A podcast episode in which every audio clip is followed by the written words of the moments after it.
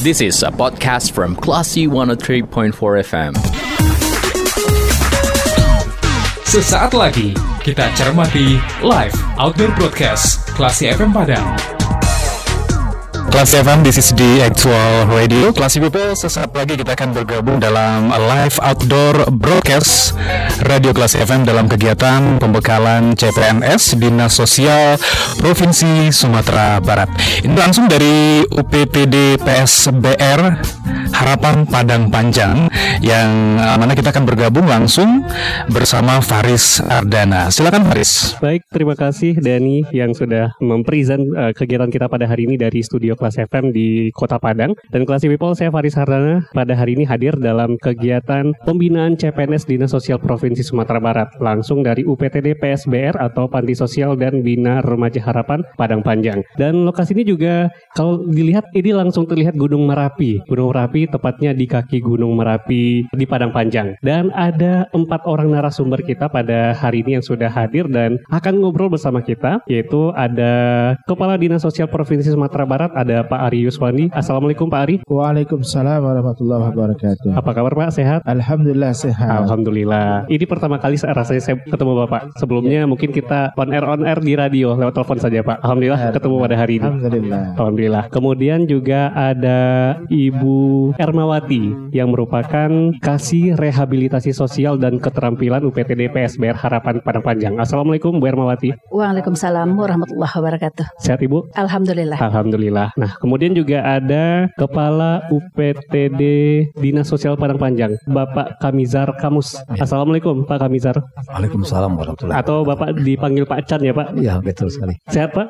Alhamdulillah sehat. Alhamdulillah. Kemudian juga ada uh, Kevin Richard Nugraha yang merupakan PNS Dinas Sosial Provinsi Sumatera Barat. Assalamualaikum Kevin. Waalaikumsalam Bang. Insya Allah sebentar lagi PNS. Insya Allah sebe- Masih sebentar- CPNS. Masih CPNS. Izin Pak Kadis. Karena ini pembekalan gitu ya. Pembekalan ya. Oke, nah kita ke Pak Ari dulu nih Pak, kegiatan yang dilakukan oleh Dinas Sosial. Dan ini tentunya uh, Dinas Sosial berhubungan langsung dengan masyarakat untuk mengentaskan berbagai permasalahan khusus di Sumatera Barat. Dan Pak Ari yang menjadi punggawa yang menjadi orang yang paling uh, di posisi bertanggung jawab untuk uh, mengatasi semua masalah khususnya di Sumatera Barat.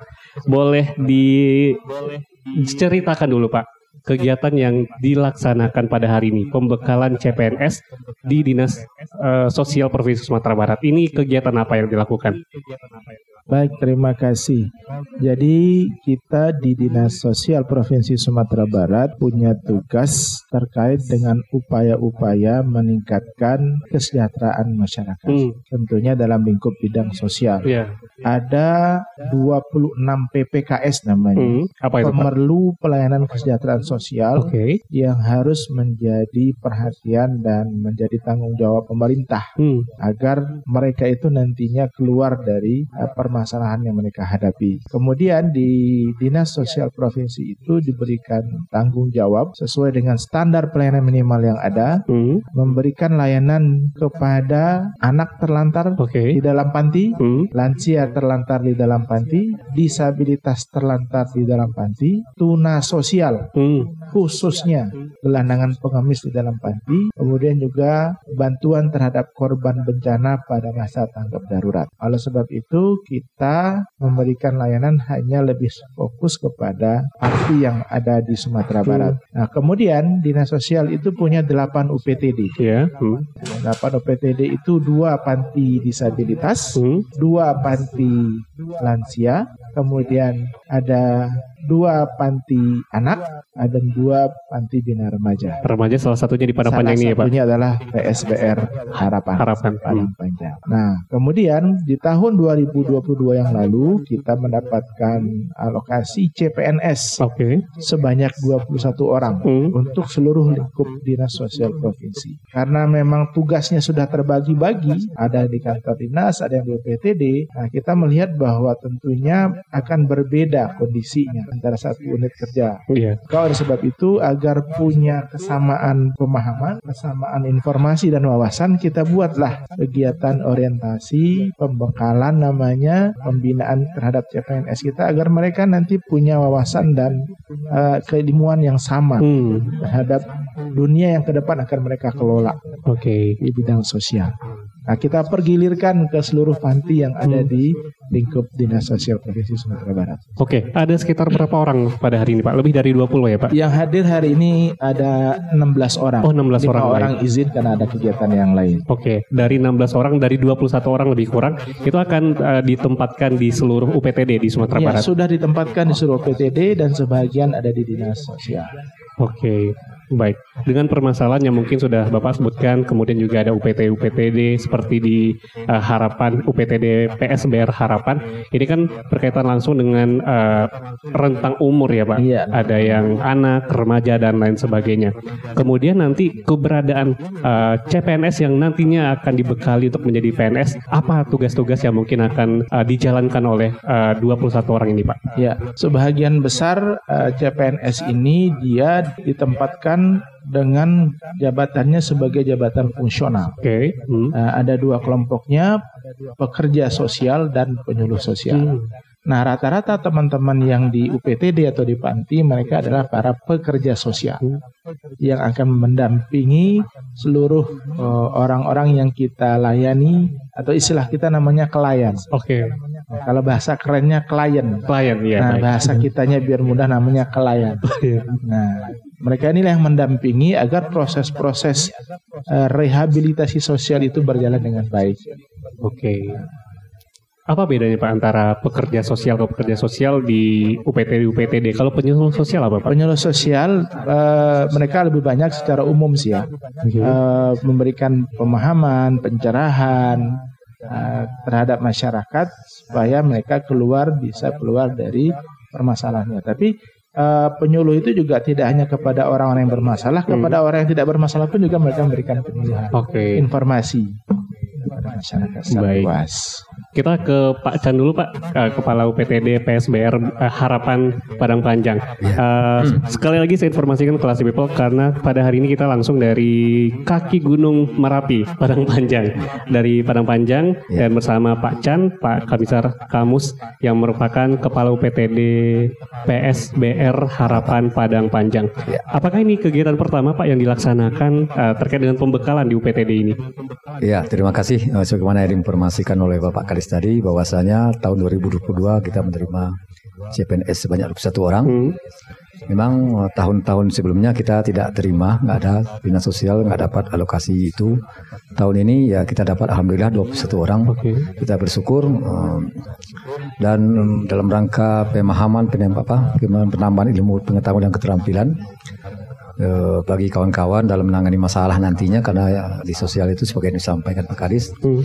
ada 26 pemerlu yang perlu kita layani, yang perlu kita berikan eh, sentuhan agar mereka keluar dari permasalahannya. Dan ini adalah kegiatan yang ketiga kali, Oke. yang ketiga dilakukan yang bertempat di PSBR Harapan. Nah, karena sebelumnya sesuai dengan visi misi Pak Kadis tadi dalam rangka pengenalan eh, kegiatan ataupun eh, permasalahan dan ruang lingkup dan lainnya di sosial di dinas sosial.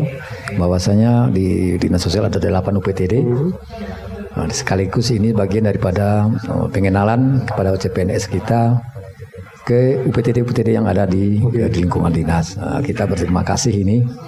Kami untuk tahun 2022 ini dapat satu orang, syukur alhamdulillah dapat satu penambahan pekerja sosial seperti yang saya sampaikan tadi, yang benar-benar diharapkan ke depan nanti mampu eh, memberikan layanan yang terbaik, meningkatkan eh, menghilangkan permasalahan, kemudian membantu kita dalam hal penyelesaian masalah terhadap anak-anak kita yang anak terlantar sesuai dengan tadi disampaikan bahwasannya kita membina 200 orang Oke. anak dalam satu tahun yang dibagi dalam dua angkatan yang berasal dari kabupaten kota itu adalah remaja putri eh, terlantar eh, yang berada dalam provinsi Sumatera Barat. Oke. Menghandle sekitar 200 orang eh, binaan di UPTD Padang Panjang itu bukan jumlah yang sedikit sebenarnya Pak. Ya. Apa sih yang menjadi tantangan buat seorang Pak Chan dan juga mungkin juga eh, UPTD PSBR Harapan di Padang Panjang ini? Ya, terima kasih. Eh, kami eh, didukung oleh sebanyak 11 orang pegawai negeri sipil. Hmm. Ada 10 orang pekerja apa eh, honorer. Dalam ini ada itu adalah yang bekerja untuk bagian sapam dan lain sebagainya. Kami 11 ya mendampingi 100 anak. Oke. 100 anak. Ya alhamdulillah selama ini kita tetap fokus sesuai dengan saran Pak Kadis kita harus memanfaatkan dan berdayakan yang ada. Jadi ya kami di sini bekerja bersama-sama menyelesaikan eh, bagaimana permasalahan anak-anak yang dihadapi oleh anak-anak. Karena ya, layan ini adalah 24 jam, anak-anak kita asramakan ya tentu sudah menjadi tanggung jawab kita bersama eh, untuk eh, mengamankan anak-anak kita, memberikan solusi kapan saja ada jamnya dan itu eh, kita siap. Ya, jadi karena oleh sebab itu kita telah buatkan sebagian dari kawan-kawan itu eh, memang tinggal di dalam Ya.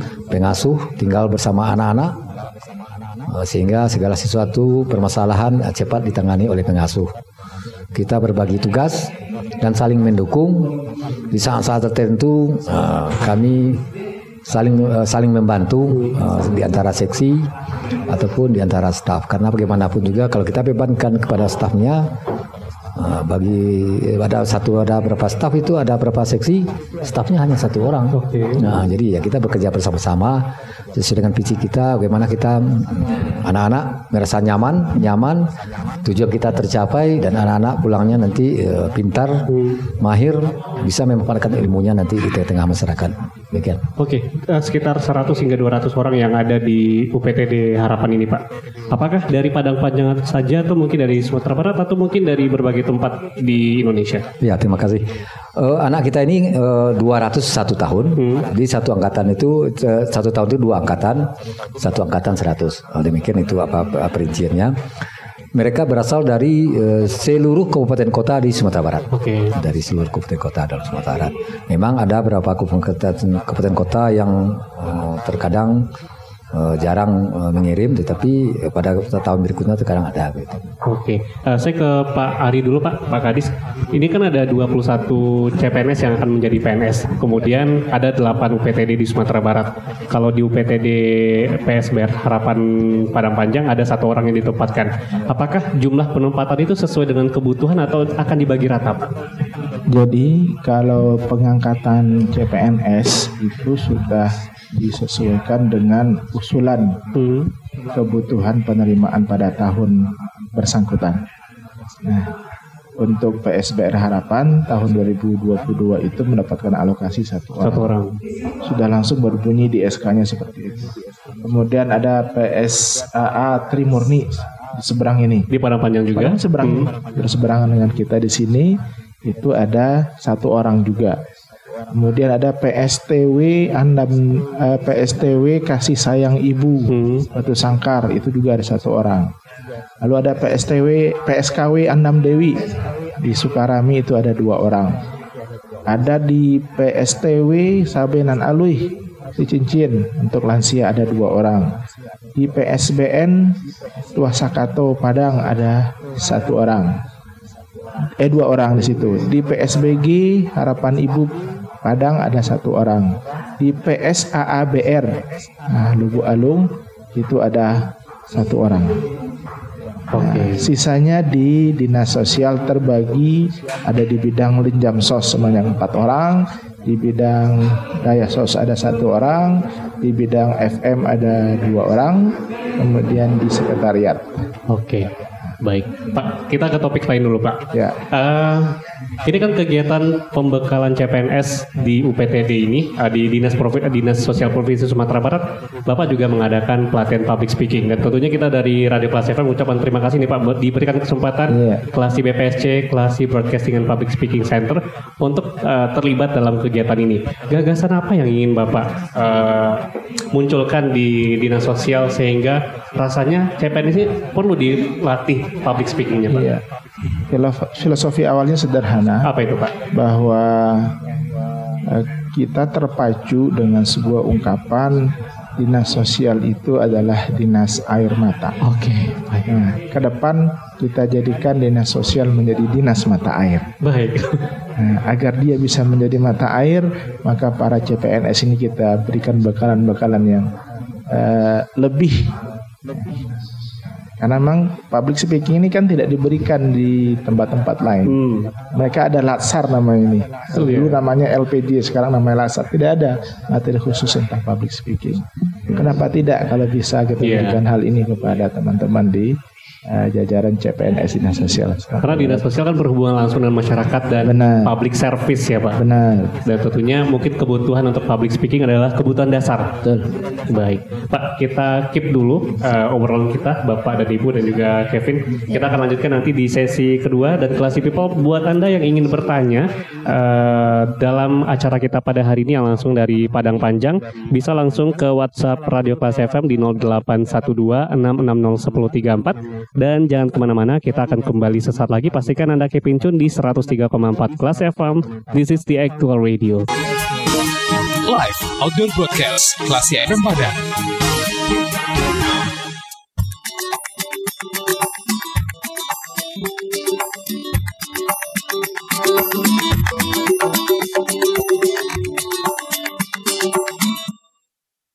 Empat Kelas FM, this is the Actor Radio. Classy People kembali di live outdoor broadcast Radio Kelas FM dalam kegiatan pembekalan CPNS Dinas Sosial Provinsi Sumatera Barat yang langsung dilaksanakan di UPTD eh, PSBR Harapan Padang Panjang, tepatnya di kaki Gunung Merapi Padang Panjang. Dan masih bersama empat orang narasumber kita, ada Kepala Dinas Sosial Provinsi Sumatera Barat Pak Ari Yuswandi, kemudian eh, Kepala UPTD Dinas Sosial Padang Panjang Pak Kamizar Kamus atau Pak Chan, kemudian juga ada eh, Kasih Rehabilitasi Sosial dan Keterampilan Ibu Ermawati, kemudian juga ada eh, CPNS yang akan segera menjadi PNS Dinas Sosial Provinsi Sumatera Barat yaitu Kevin Richard Nugraha.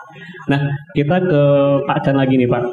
Eh, tadi kan Bapak sudah menyampaikan saat ini ada sekitar 200 binaan dari UPTD PSBR Harapan. Apa saja yang dilakukan oleh UPTD terhadap 200 lebih kurang 200 binaan ini Pak? Oh ya, terima kasih. Eh, saat ini ada 100 orang yang kita bina anak-anak karena ini dua, angkatan tadi deh. Oh iya. Ya, jadi eh, dari eh, bangun subuh sholat sampai sholat apa eh, isya nanti sudah ada kegiatan yang dibuat untuk mereka. Salah satunya di antaranya adalah bimbingan sosial dan pelatihan keterampilan. Hmm. Pelatihan keterampilan itu ada dua, yaitu pertama kostum, yang kedua bordir. Kemudian ada juga bimbingan sosial, mental, dan agama yang kita berikan kepada anak eh, selama enam bulan, yaitu bimbingan, eh, maksud juga bimbingan olahraga dan kesenian. Itu kira bimbingan yang kita berikan kepada mereka. Oke, eh, kegiatan menjahit dan juga bordir ya Pak. Berapa lama sih pelatihan yang dilaksanakan di sini Pak? Pelatihan dilaksanakan selama enam bulan, Hmm. dari hari Senin sampai dengan hari Sabtu.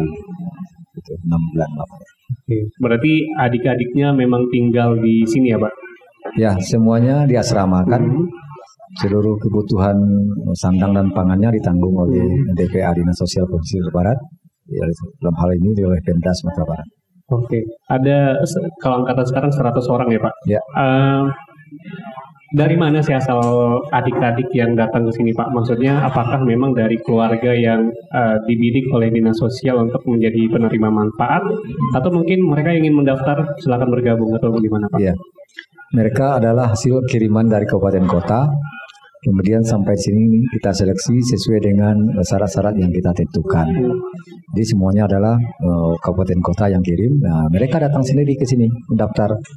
Kemudian kita seleksi nanti sesuai dengan persyaratan yang telah kita tentukan. Oke, baik. Kita ke Ibu Ermawati dulu.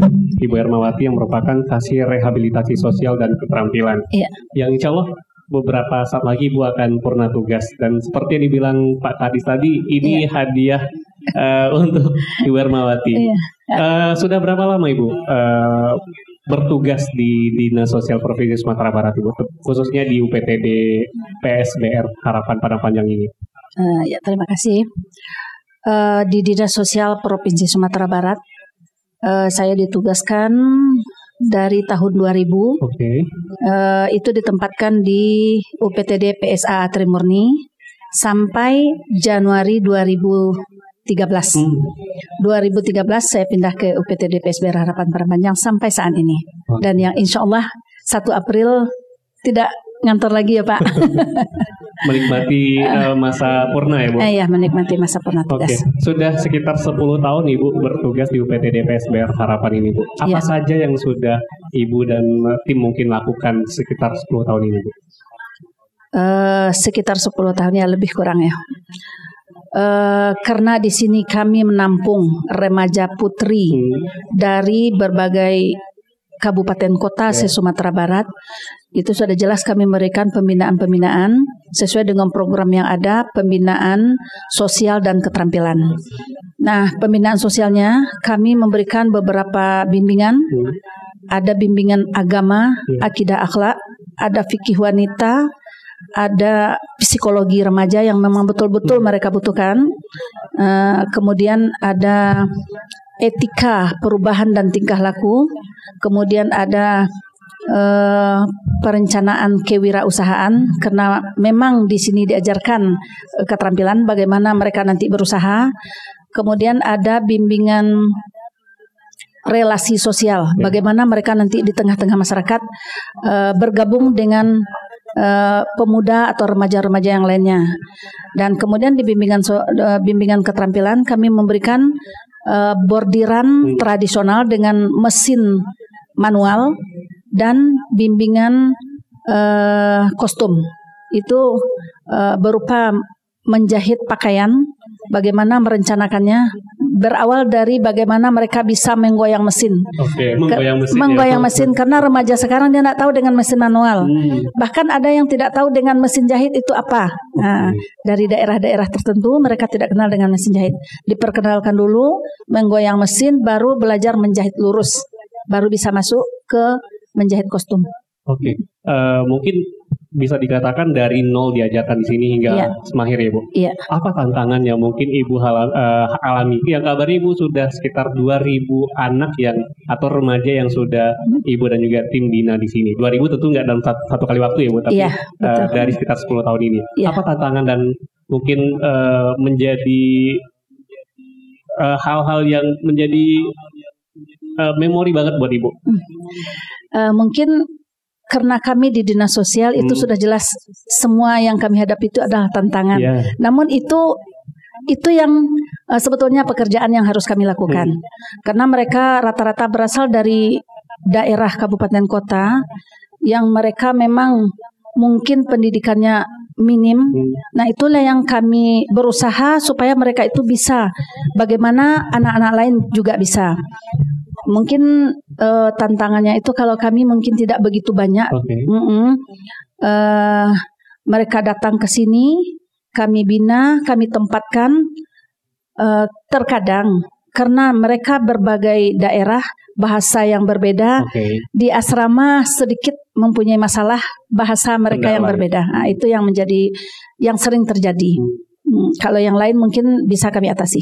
Oke, baik. Seperti yang dibilang Pak Kadis tadi, eh, dinas sosial itu dinas eh, air mata, tapi harapannya bisa menjadi mata air. Iya. Eh, Enam bulan pelatihan yang di sini, eh, dari air mata yang mungkin awalnya dialami hingga menjadi mata air. Apa output yang eh, sudah didapatkan oleh adik-adik yang eh, men- menjalani pelatihan di sini biasanya, Bu? Ya seperti yang kami bicarakan tadi, mereka dari tidak kenal, Hmm. akhirnya enam bulan mereka di sini dikasih keterampilan dua eh, macam itu bordir dan kostum tiga bulan tiga bulan. Alhamdulillah eh, setelah sebelum mereka menamatkan pendidikan di sini eh, berbagai macam pengusaha bordiran dan kostum eh, konveksi dari berbagai daerah eh, sudah meminta anak-anak kami untuk bergabung bersama mereka. Ada yang dari Riau, bahkan ada yang ke mau membawa ke Malaysia, ke Jakarta. Namun kadang karena kita orang daerah mereka takut untuk pergi jauh. Paling yang diikuti hanya Riau, Batam, dan Sumbar. Terutama sekali Bukit Tinggi karena daerah konveksi. Dari 100 orang yang tamat, paling sedi- sedikit yang ikut dengan pengusaha itu 85 orang. Oke. Eh, jadi alhamdulillah mereka ikut dengan pengusaha. Hmm, Kami adakan kerjasama dengan pengusaha. Bahkan sekarang baru bulan ketiga di angkatan satu sudah ada yang datang untuk menjemput anak kami. Waduh, udah cepet banget ya Bu. Iya. Berarti memang melihat skillnya cepat gitu ya Bu. Uh, insya Allah begitu. Mm. Oke, berarti eh, di- eh, mempersiapkan skill nantinya untuk menyiapkan di dunia kerja karena targetnya adalah itu. Apakah juga ditargetkan untuk misalkan adik-adik ini berwirausaha, membuka tempat bordir sendiri, tempat konveksi sendiri gitu Bu? Iya, Eh, karena program kami juga hal yang demikian. Setelah mereka tamat nanti, kami memberikan eh, namanya di sini toolkit Oke. berupa satu unit mesin jahit. Itu adalah modal mereka untuk membuka usaha di kampung halaman masing-masing. Dan kami sebetulnya menginginkan mereka buka usaha sendiri. Namun kadang eh, terkendala dengan dana. Kan tidak mungkin buka usaha hanya mesin jahit. Iya. Jadi mungkin ke eh, untuk anggaran 2023 ini alhamdulillah sudah ditem- ditambahkan ya Pak eh, satu bal eh, bahan dasar Oke. supaya mereka bisa buka di rumah masing-masing. Oke, baik. Jadi tidak hanya mesin jahit, mesin jahit itu udah udah eh, sangat membantu ya Bu dari Iya. PTD. Kemudian nanti juga ada bahan yang akan digunakan Iya. dalam berkreasi buat adik-adiknya. Iya, betul. Nah, eh, kita ke Kevin dulu sebentar. Eh, Kevin adalah CPNS yang insya Allah segera akan menjadi PNS di Dinas Sosial. Eh, nanti ditempatkan di UPTD ah, Lubuk Alung ya. Sebelum saya jawab, saya aminkan dulu doanya. Bang. Amin.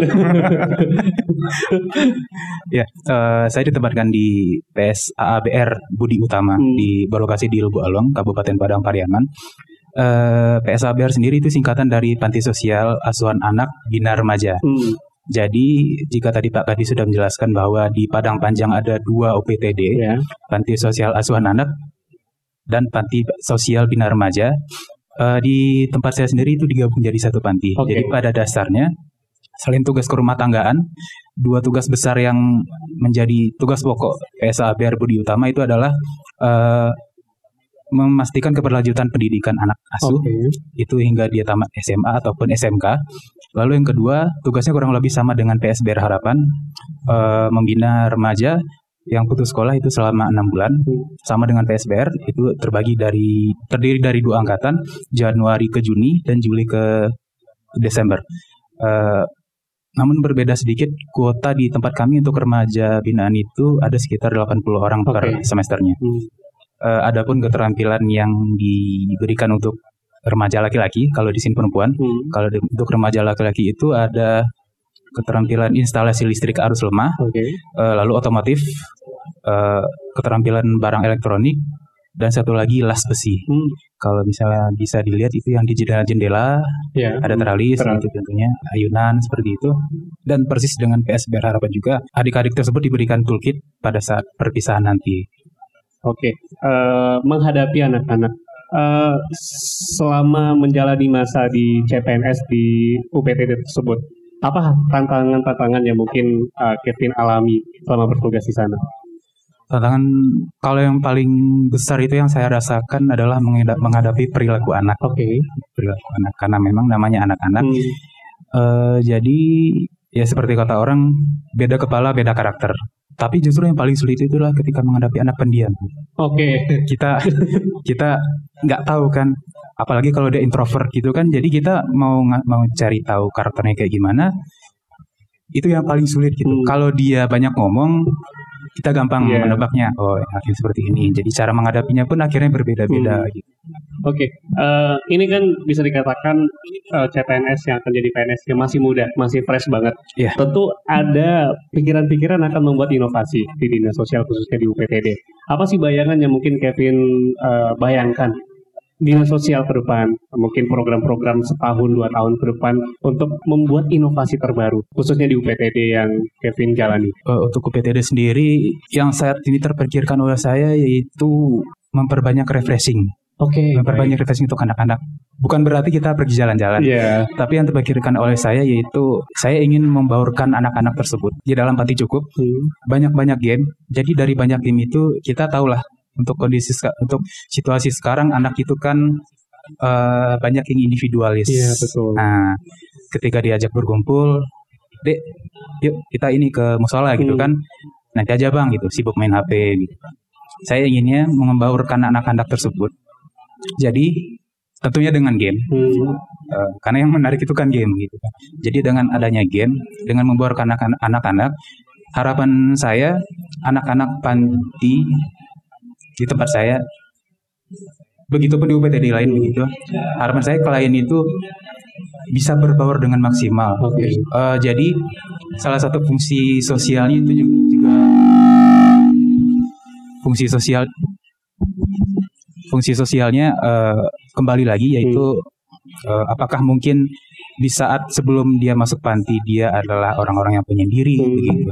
Harapan saya dengan ketika dia balik lagi ke daerahnya masing-masing, ketika dia sudah menerima keterampilan yang diberikan oleh Dinsos, eh, saya berharap si klien kami ini mampu untuk menggait masyarakat untuk berusaha bersama, untuk Oke. membuat kelompok ibaratnya kelompok usaha bersama lah kalau istilah populernya begitu.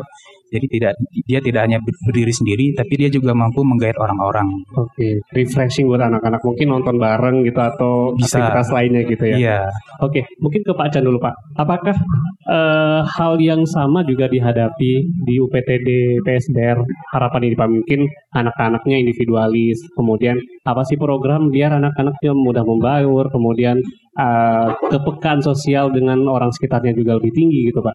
Ya, terima kasih. Eh, benar apa adanya yang disampaikan oleh Kevin. Memang anak kita ini kan berasal dari beberapa kabupaten kota dengan latar belakang yang ber- berbeda. Latar belakang eh, suku, agama, dan juga pendidikan mereka. Hmm. Ada yang sampai mungkin eh, berhenti di SMA, ada yang hanya sampai SMP. Kemudian ada kabupaten-kabupaten yang bicaranya keras, ada kabupaten yang bicaranya agak lembut. Dan juga di Sumbar ini kan ada juga kabupaten yang berbahasa Mandailing. Iya. Ya, jadi itu juga jadi pengaruh. remaja ya namanya remaja tentu punya kenakalan. Tapi kita maklumi bahwanya si batas-batas masih batas-batas eh, remaja, batas wajar. Ya kita berikan arahan dan penyuluhan kepada mereka bahwasanya itu ingin kita yang terbaik. Iya. Mereka datang ke sini adalah perwakilan dari kabupaten kota mereka. Mereka harus tunjukkan bahwasanya kabupaten kotanya adalah remaja-remaja yang baik. Hmm, representasi daerah masing-masing gitu. Iya representasi. Jadi eh, untuk itu kita eh, baru-baru ini ya untuk menambahkan ke siapa kekompakan ke mereka, kesetiakawan mereka, kemudian kepedulian sesama. Kita adakan lomba. Hmm. Kita kemarin baru-baru ini adakan lomba eh, bola voli, Iya. Kemudian sholat eh, berjamaah lumayan. Kemudian eh, ke depan kita udah janjikan juga kita perbanyak lombanya lagi. Oke. Dan itu permintaan mereka. Untuk permintaan langsung ya Pak? Ya, mereka minta karena yang namanya lomba tentu ada hadiah. Nah, Mendengar kita juga aspirasi, sediakan, ya, Pak. ya kita disediakan nanti hadiahnya, ya semoga eh, supaya mereka nanti bersemangat. Dari hasil itu kita nampak kekompakan ke mereka. Hmm. Masing-masing itu eh, kompak dia. Kemudian tingkat pengenalan sesama mereka eh, lebih tinggi lagi. Kemudian masing-masing mereka memperlihatkan kemampuan mereka. Eh, kemampuan mereka seperti main volley misalnya, akan main itu, kemudian sholat berjamaah dan lain sebagainya. Nah, mereka lihatkan. Ini adalah salah satu selama ini yang kami upayakan untuk eh, memperkuat eh, silaturahmi sesama mereka. Demikian. Oke, tentunya anak-anak di sini juga butuh kebahagiaan dan itu yang mungkin eh, coba dihadirkan oleh UPTD, PSBR, Harapan Padang Panjang dan juga tentunya UPTD-UPTD yang lainnya. Dan tentunya itu juga difasilitasi oleh dinas sosial yang langsung dikepalai oleh Pak Ari. Pak, ini kan inovasi-inovasi kemudian juga pembaharuan-pembaharuan dilakukan oleh dinas sosial berupanya.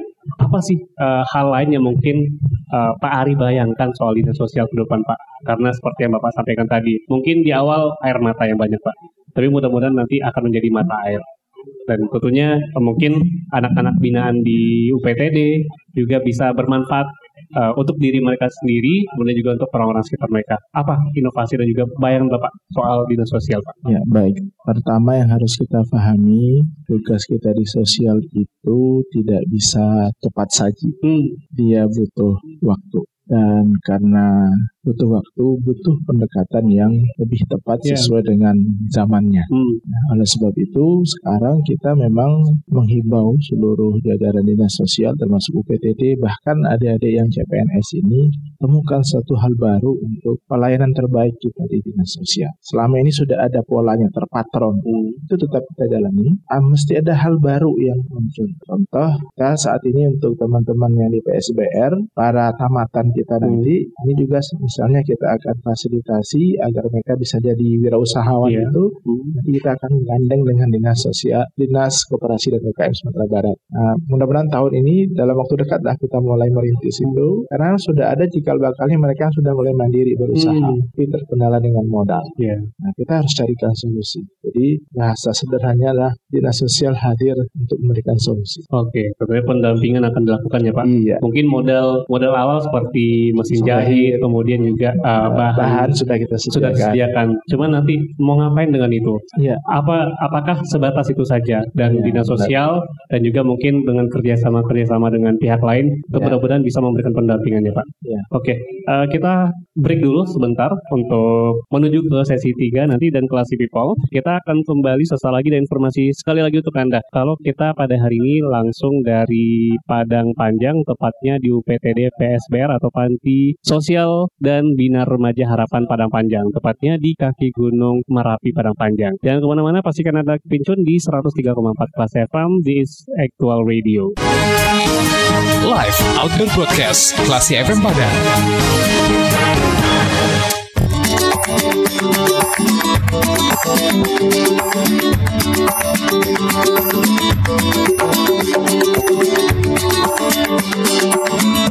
Seratus Kelas FM, this is the Actor Radio. Kelas People masih dalam live outdoor broadcast Radio Kelas FM langsung dari kaki Gunung Merapi, Padang Panjang. Tepatnya di UPTD PSBR Harapan Padang Panjang bersama Kepala Dinas Sosial Provinsi Sumatera Barat, Pak Ari Yuswandi. Kemudian ada Pak Kamizar Kamus atau Pak Chat yang merupakan Kepala UPTD Dinas Sosial Padang Panjang. Lalu ada Kasir Rehabilitasi Sosial dan Keterampilan Ibu Ermawati. Kemudian juga ada salah satu CPNS yang sedang mengikuti pelatihan atau pembekalan pada hari ini, yaitu Maha Atira dari UPTD PSBN Tuasa Kato Padang. Tua Sakato Iya. Padang. Nah, seperti yang dibilang Pak Ari tadi, ini Mahatira punya kelebihan khusus. Boleh diceritakan kelebihan apa yang mungkin eh, Ira miliki sehingga menjadi dinotis sama Pak Ari? Bukan kelebihan khusus mungkin karena namanya Maha jadi bikin biggest Oh. Oke, Mungkin baiklah. dengan itu. Oke, Ira kan kerja di UPTD yang berkaitan dengan disabilitas. Kemudian ada low vision yang mungkin tunanetra ya. Iya benar. Apa kegiatan-kegiatan yang dilakukan di UPTD tempat Ira bertugas? Sejauh ini uh, UPTD PSBN Tuasa Kato Padang di bawah Dinas Sosial Provinsi Sumatera Barat Hmm. tentunya itu kita uh, melakukan rehabilitasi sosial kepada khusus penyandang disabilitas Hmm. dalam hal ini yang mungkin mohon maaf punya kecacatan atau Hmm. kekurangan pada penglihatannya. Jadi kami menerima uh, teman-teman yang umur 15 sampai 35 tahun itu yang low vision atau yang mungkin penglihatannya sangat kecil kayak Hmm. gitu dan uh, total blind. Nah, kegiatan yang ada di PSBN sendiri ya banyak ya. Mungkin kita bisa tahu juga kalau misalkan uh, tunanetra itu mungkin fokus basicnya adalah sentuhan Ya. seperti kita melakukan masas jadi kayak ada pijit refleksi dan yang lain kemudian ada shiatsu juga nah di samping lain itu kita juga mengembangkan skill-skill lainnya kayak ada keterampilan kayak jali-jali Hmm. bikin tas sama telur asin dan yang terbaru adalah uh, pembuatan serbuk jahe merah paling kayak gitu uh, berkaitan dengan anak-anak dengan disabilitas. Tentunya butuh uh, ekstra uh, dan juga kekuatan dan juga uh, perhatian yang lebih khusus buat Iya, betul. adik-adik ini. Apa tantangan-tantangan yang mungkin Ira dan juga tim hadapi uh, dalam proses pelayanan terhadap uh, adik-adik ini? Hmm, Kalau tantangan itu pasti ada. Iya. Nah, uh, mungkin tantangannya lebih kepada teman-teman instrukturnya. Hmm. Nah, karena uh, untuk berhadapan dengan teman-teman disabilitas kan kita butuh uh, effort atau Iya. uh, kesabaran yang sangat-sangat Hmm. tinggi.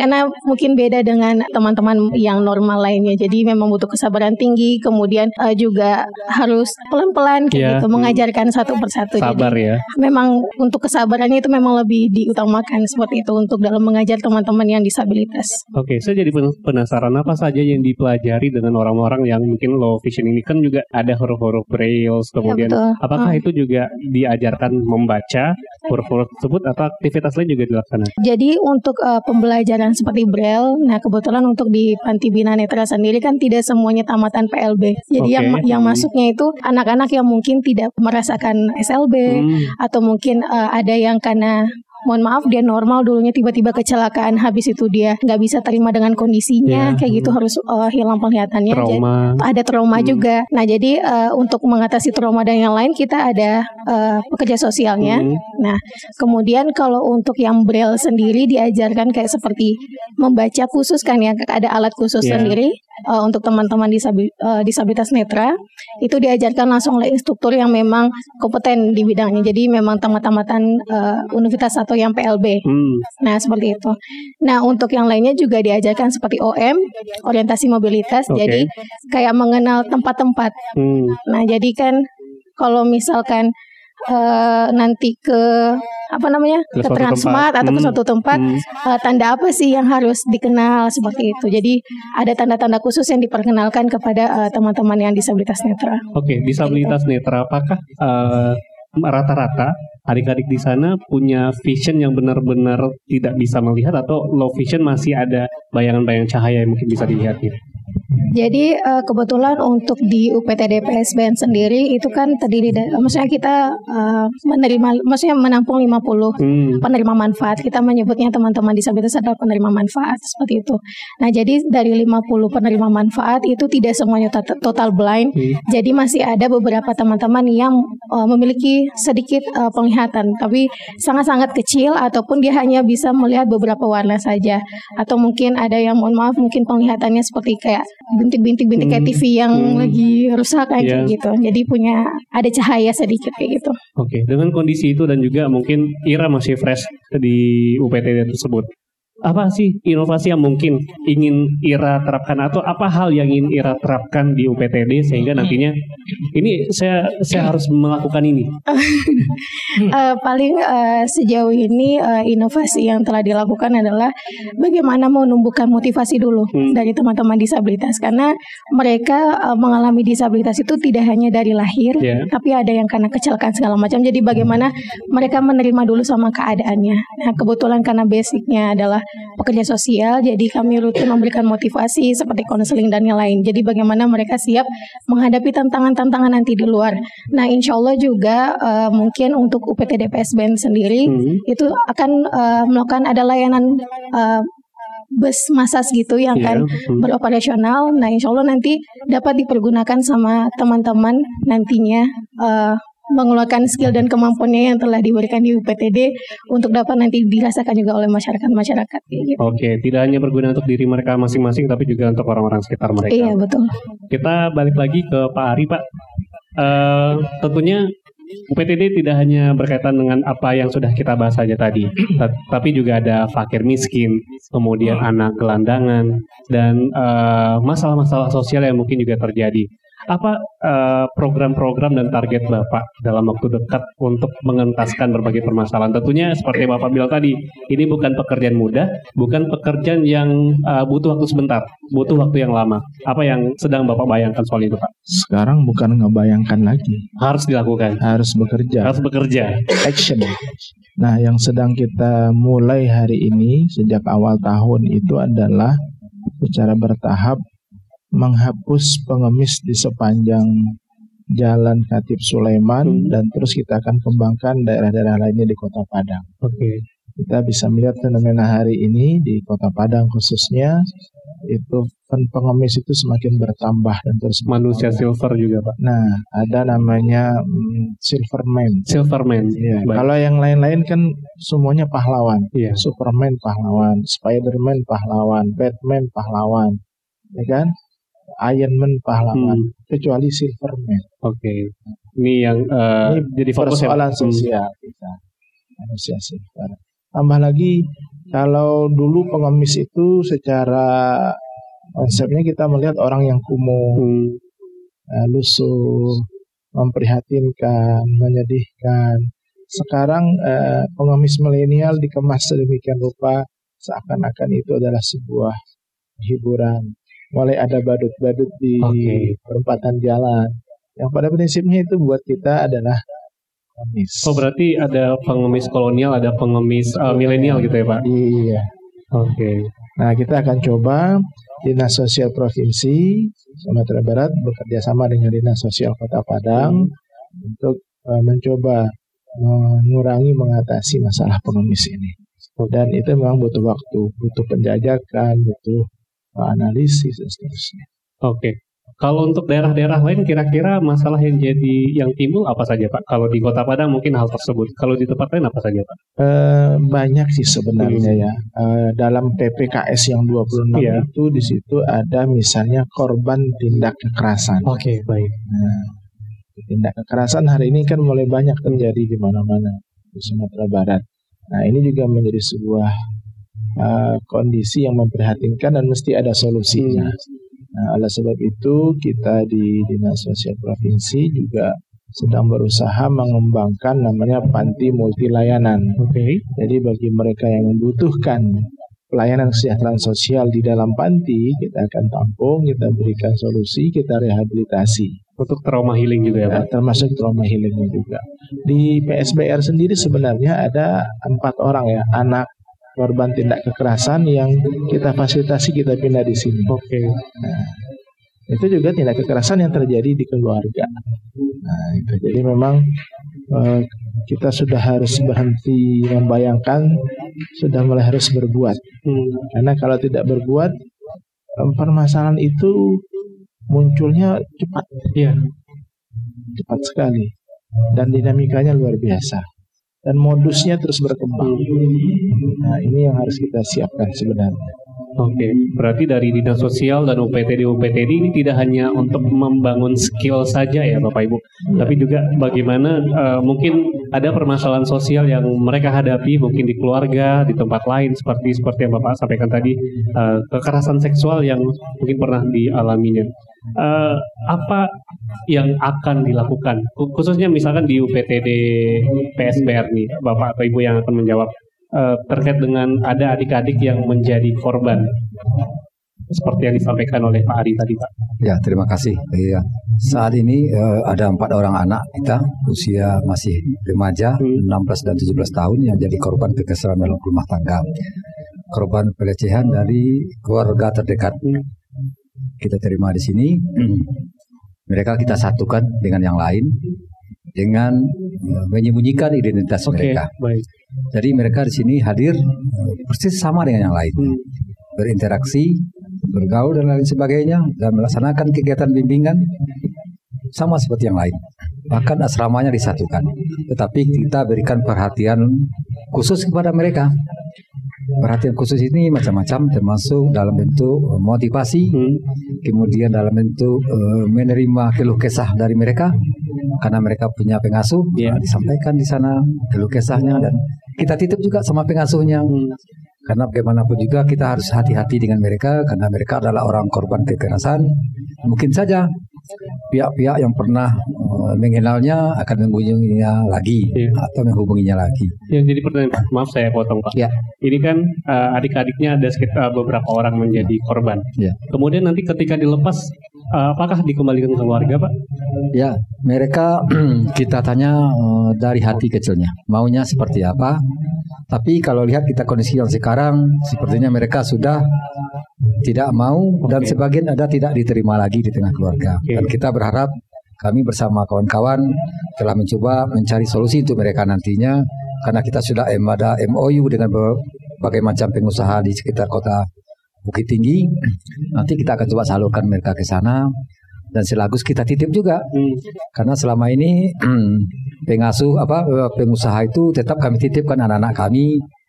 Eh, bukan menitipkan secara utuh saja. Untuk orang-orang tertentu kita sampaikan ini orangnya begini kondisinya begini sehingga eh, kita berharap pengusaha itu tidak hanya berbicara masalah bisnis. Kita berharap mereka juga bertanggung jawab dalam memba- membantu pemerintah menyelesaikan masalah-masalah sosial yang ada. Alhamdulillah itu terlaksana sepanjang kita titipkan kepada mereka bahwasanya anak kita yang ini begini, begini dan begini. Oke. Nah, insya Allah mereka siap juga membantu kita, membantu pemerintah dalam penanganan masalah kesejahteraan sosial. Baik. Mudah-mudahan tugas mulia ini eh, diberikan kelancaran tentu Pak. Karena seperti yang saya dengar ini, ini kayaknya agak berat kondisi yang dialami. Tidak hanya menyiapkan skill, tapi juga me- membantu anak-anak ini eh, bangkit dari trauma dan menyiapkan mereka eh, bisa berbaur dengan masyarakat dan menerima diri sendiri itu juga penting. Oke, karena waktu kita yang membatasi nih, Bapak dan Ibu dan juga Ira, kita minta closing statement masing-masing dari narasumber. Kita mulai dari Pak Ari dulu, Pak. Baik, eh, singkat saja, Dinas Sosial Provinsi Sumatera Barat hadir untuk sebagai solusi bagi persoalan sosial yang ada. Baik. Cukup Terima kasih. Cukup. Baik. Mudah-mudahan menjadi solusi yang bisa dirasakan oleh banyak masyarakat. Amin. Silakan Pak Chan Pak. Ya, terima kasih. Panti Sosial Bina Remaja adalah salah satu alternatif bagi keluarga miskin, anak-anak terlantar yang tidak mampu melanjutkan pendidikannya ke dunia ke jenjang lebih tinggi. Maka inilah solusi yang paling tepat untuk mereka bisa mampu untuk eh, hidup mandiri nanti di tengah-tengah masyarakat berbagai dengan berbekal ilmu pengetahuan dan keterampilan yang kita berikan. Terima kasih. Baik, terima kasih Pak Chan. Silakan Ibu Ermawati. Eh, untuk PSBR kami siap melayani remaja-remaja yang umur 15 sampai 20 tahun untuk dididik dan dibina mendapatkan keterampilan yang lebih baik. Amin. Baik. Terima kasih Bu Ermawati. Silakan Ira. Eh, semangat, memberikan pelayanan yang terbaik dan maksimal, ikhlas, senyum, insya Allah pahala. Insya Allah pahala. Baik.